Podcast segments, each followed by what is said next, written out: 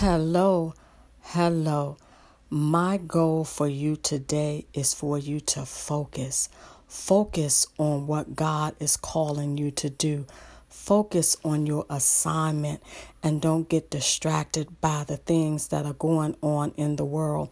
Focus and don't get distracted by the situations that are taking place in your life. Focus so that you can see the bigger picture that is bigger than you, the assignment and the call and the anointing that God has on your life. It's bigger than you. And so when things come up, it's trying to throw you off of your focus.